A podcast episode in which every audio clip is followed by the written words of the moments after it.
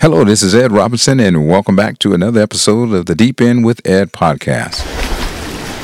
The Deep End. The Deep End. The Deep End. With Ed Robinson. The Deep End. The aim of this weekly podcast is to inspire you to go into the deep end by talking about real challenges and providing practical tips and inspiration from me or my guests. As we wrap up season six on grief, I trust and hope that you were able to learn something that was helpful as you navigate through your grief. During this season, we talked about grief and its many faces. Specifically, we discussed the five stages of grief. We talked about dumb stuff that people say during your time of grief. We mentioned complicated relationships. We talked about the intensity of grief. And on last episode, we talked about caring for grieving children. On this season closeout episode, we'll talk about managing grief during the holidays and offer some helpful practical hints. However, before doing so, I'd like to give you a lifeguard tower moment Again, this is something that you can do for others. So the next time you attend a memorial service or a celebration of life service, I want you to be intentional about thanking the mortuary and or the cemetery staff for the work that they do to help so many people and families during their time of grief. The Deep End. With Ed Robinson. The Deep End. Again, our subject for this episode is managing grief during the holidays. You know, the holiday season can be a very, very difficult time for grieving people. You know, on a personal level, the sadness and the struggle usually hits me during the month of October. You see, this was the month that my mama and my sister Samantha passed. And further complicating this fact is that my brother Raymond passed some 15 months after Samantha's passing. So, translated, going into and, exec- and, and exiting the holiday season has been heavy for several years, and perhaps you have had a similar experience like mine. Maybe you've struggled with your grief during the holiday season, or this might be your very first holiday season without your loved one being alive, or your loved one or a friend might have passed several years ago. Well, if any of these scenarios are what you're experiencing, hopefully this episode will provide you with some strength and some hope for managing your grief during the holiday season. So, here are some things that I found to be helpful in managing my grief during the holiday seasons. And hopefully, some of these uh, practical tips will be of, uh, of help to you also. So, one of the things is planning. You know, they say that they who have a plan are in command.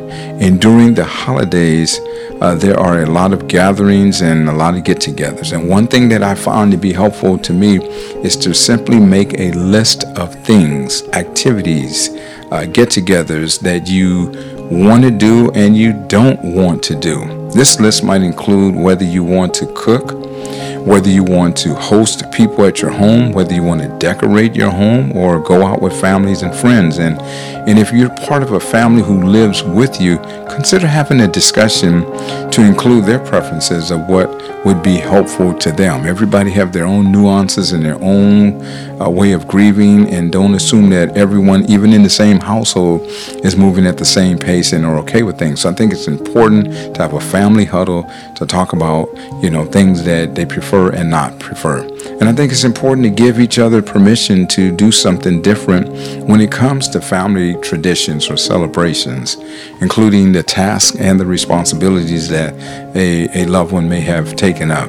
So, for example, you know, making and eating gumbo has been a long family tradition of, of my me and my family since I was a kid. You see, my mama, my aunts, and sisters, they usually made this dish for years. And I got to tell you, they some bad sisters. They can put down making a gumbo. However, over the past few years, my sisters now have our nephews, yes, our nephews and nieces, uh, to make the gumbo. And so far, they've been doing a good job. You know, I'm still here, so that, you know, that's planning. Again, being able to lay things out, have a big picture. You don't have to be a project planner, you don't have to be certified and all of that type of thing, but really just kind of taking a piece of paper and a pencil or just jumping on your computer and just planning out what is the things that I would or would not would not like to do during the holiday season, a very intense time uh, for individuals, especially when they're going through the grieving process. So that's one thing you can do. The other thing to keep in mind that I try to keep in mind is knowing your limitations. So, in other words, flexibility is key to managing and reducing the stress during the holidays. I mean, it is already stressful, and I learned that grief can sap your energy during any season. So if you're invited to a gathering and you happen to uh, uh, accept the invitation, you might be able to tell the person who is inviting you that you might not, you might end up not coming, or you may leave early if you do come. And so you're letting them know, you know, you're putting your boundaries, you're letting them know the limitations and things of that nature. And the point is, is that grief, again, especially during the holidays, can be an additional burden. And uh, you don't want to box yourself into doing anything without having an, an exit plan. So again, you know, think about it. You know, you, you there are things that go through your mind. You know that if I go to this event, People are going to ask me what happened to my loved one. People are going to ask me how I'm coping with things. People may even ask me what happened. And you go through the whole scenario. And then there's some individuals you know that you can go around and they're just going to be supportive. So you may be open to going around those individuals. But moreover, or more importantly, it's important to let folks know I may end up not coming at the end. And if I do come, I may a little bit late. I may leave a little bit early, and that's okay. Even when it comes to shopping, you know, you may consider shopping earlier if you have to go in person or even shop online. You know, it's so much easy to do things these days. And I'm not promoting one company, but I got to tell you, Amazon has been a game changer for things you want to shop for, and you get it like overnight or the next day or two days later. So again, eliminate any unnecessary activities or obligations that are placed on you by yourself or even by others when they want you to do something. And then, even, you know, during the holiday season, uh, there are a lot of individuals who are on the other side of these airwaves listening to me who might be part of a faith based organization. And these are some tips that I've learned that's very appropriate and very simple that can help you during the time if you consider returning to a worship service. One of the things you can do is that consider arriving late.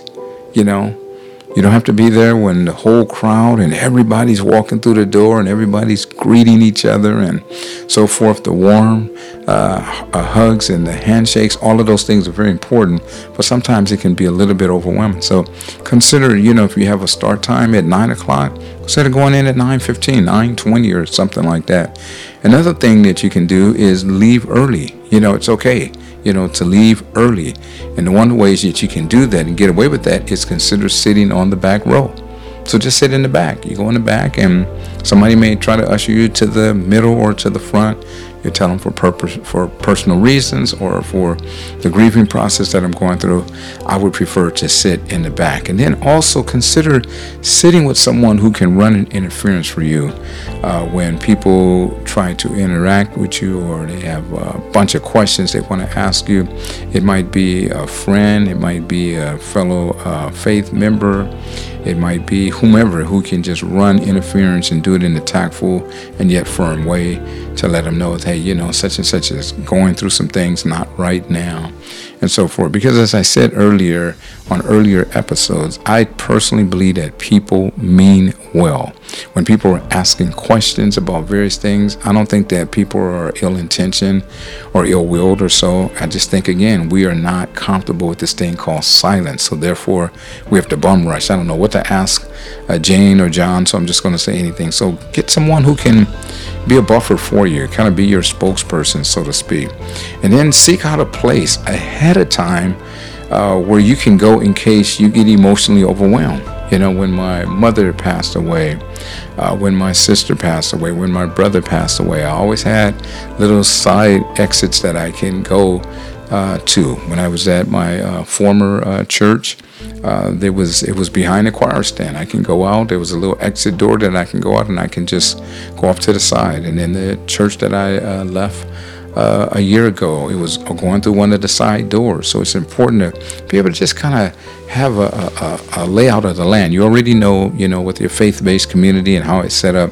Just consider something like that. And the other thing that you can do is that you can let your faith leaders know that you are there, uh, so perhaps they can watch out for you when they see you getting bum rushed, when they see you getting uh, back, you know, in against the corner or so.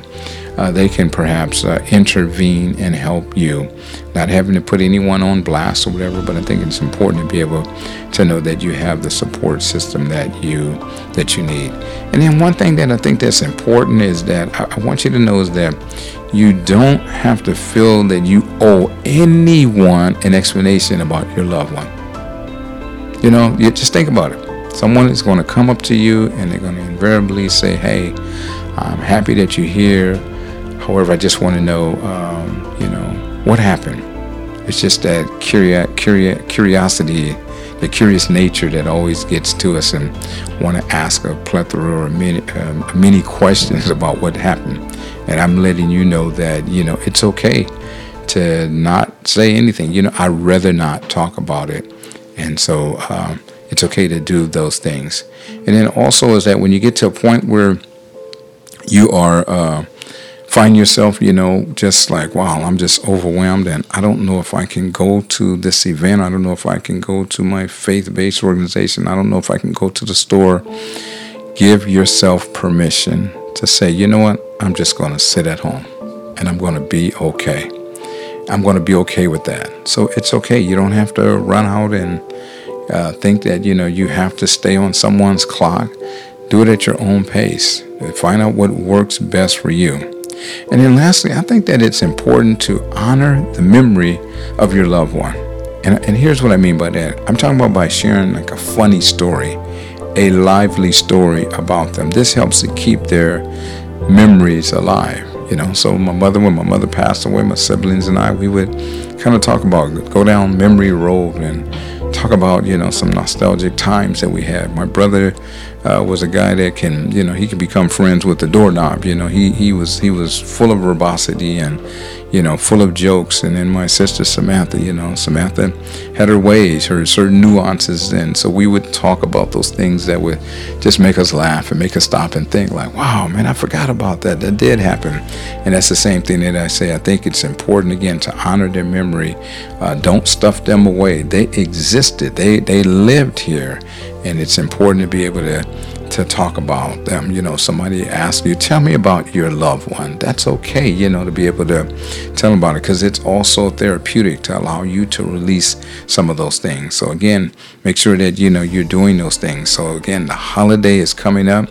Again, you just might want to consider, you know, what, what I'm going to plan. How am I going to, you know, make sure that I'm I'm I'm uh, okay. What are the things that I do want to do? What are the things that I don't want to do? So you won't get boxed in uh, towards that end. So planning is very key to that. And then again, knowing your limitations. You know, being flexible. It's okay to say, you know what, mm, I thought I was going to be able to do this or that or commit to that, but it's okay to back out, and no one's going to look at you as a flake or you know you're you know you're a bad person or anything. And then also when you go to events, whether it's faith based or whether it's a community uh, situation, it might be work related, it might be a happy hour, it might be a party or whatever. Again, it's okay to go late, leave early. It's okay to just have someone to roll with you to run interferences for you when you need the help that you do uh, need. And then remember, you don't owe anybody any explanation uh, towards that end. So again, and then continue to talk about your loved one. I think it's very, very important to be able to talk about them. So let me give you a, as I get ready to land the plane, let me give you a coachable moment. This is something uh, for you. And uh, just think of you being on the other side of how someone may have come across to you. So here's what I want you to do I want you to be sensitive to family and friends and coworkers and neighbors and associates during the holiday season, especially those who are grieving. So be sensitive to them. Be mindful of them. Think about what how people may have made you feel. It's called intent versus impact. You know, the intent may be to connect with someone, but you could say something that can adversely impact someone and they may not say anything about it so the best thing is again is to be sensitive you know hello how are you doing just checking on you seeing if you need anything especially again during the holiday season and those who are grieving Again, thank you for tuning in to our weekly podcast. A special thanks to Nicole Robinson for producing and editing this podcast. Please share this podcast with others and do subscribe to our Instagram and Facebook pages at Deep End with Ed. The Deep End with Ed podcast is a Beyond the Mask conversation production. Remember, if we all join hands together, we can go twice as far. Thank you and God bless.